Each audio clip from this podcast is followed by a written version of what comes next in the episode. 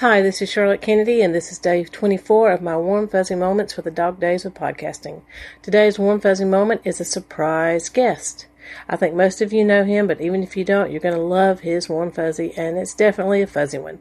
So, welcome the comic book noise man himself, Mr. Derek Coward.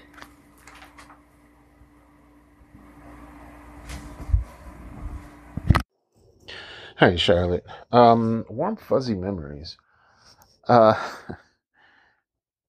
I have actually a couple, but uh, I'm only going to pick one. Um, it happened when uh, Patty uh, came to live with me. Um,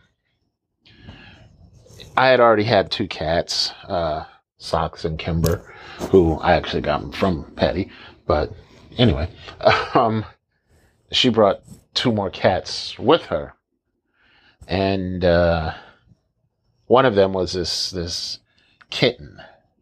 Um, she was a a calico print, no tortoiseshell, tortoiseshell calico print, long haired, partial Maine Coon mix.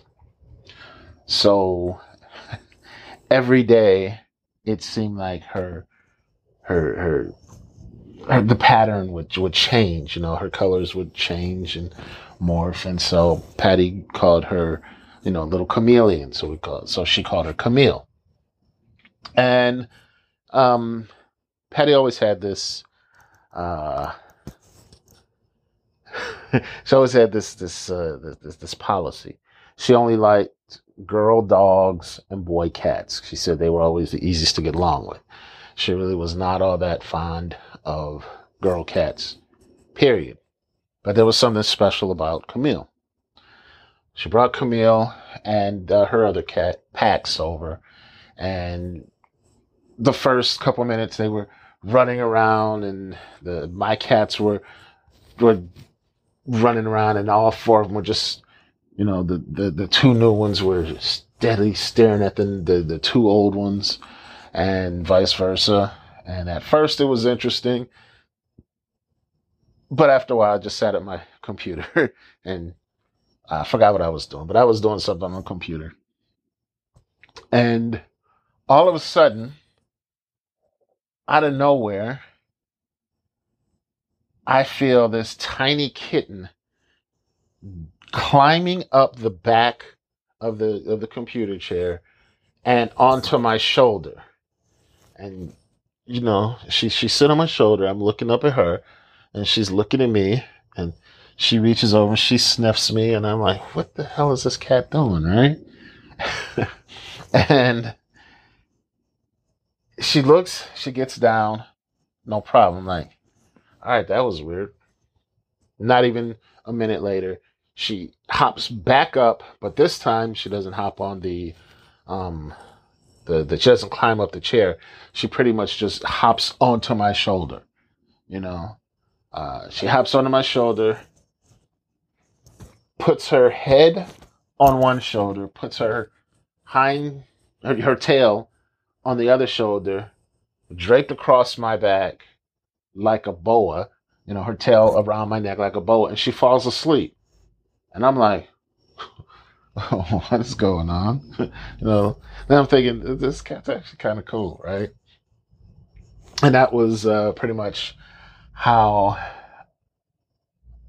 I became um, pretty much adopted by a cat. you know, I, I was adopted by Camille, and she would, on a regular basis, come up and sleep on my shoulders, you know. Uh, and she had done that for for years until she got uh, too big because she's a Maine Coon. I don't know if you know anything about Maine Coons, but they're big cats, right? Um, and she wasn't as as big as as you know, like it wasn't huge as some of these uh, purebred Maine Coons that you see. Um, she was she was a big girl. Um, nobody ever thought she was going to get that big, but she was she was close like 15 pounds. Okay.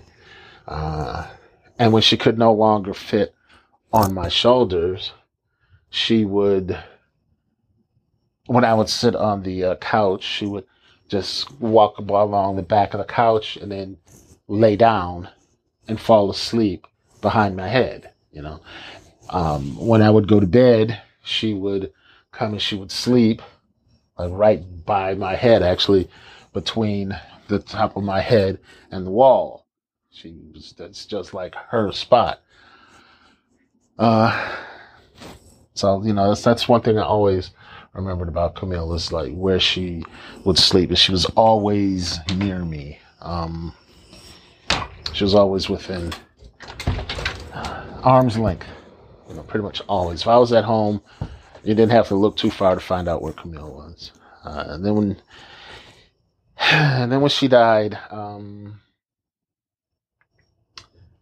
she had a um, kidney failure, and uh, we had and Patty was at an Animal Hospital, so we'd bring home uh, like a bag of uh, of saline, and we would, you know, hook her up, and she'd be good for like a day and a half, and then she'd start feeling wore down again. I was like, okay, I I can't keep doing this to my girl. So I took her up to the um to the clinic and said, you know, it's time. And uh, they took us into the back, and Camille lay down they gave her the one shot and then they gave her the second shot and she was looking at me and she was purring as I was, you know, petting her hair and she died. And the last thing she was doing when she died was looking at me and purring. And so that's another thing I'll always remember. Anyway, I'm pretty sure you didn't want a, a, a six minute, six and a half minute uh, memory about a dead cat, but uh, she was a good kid. Anyway, thank you.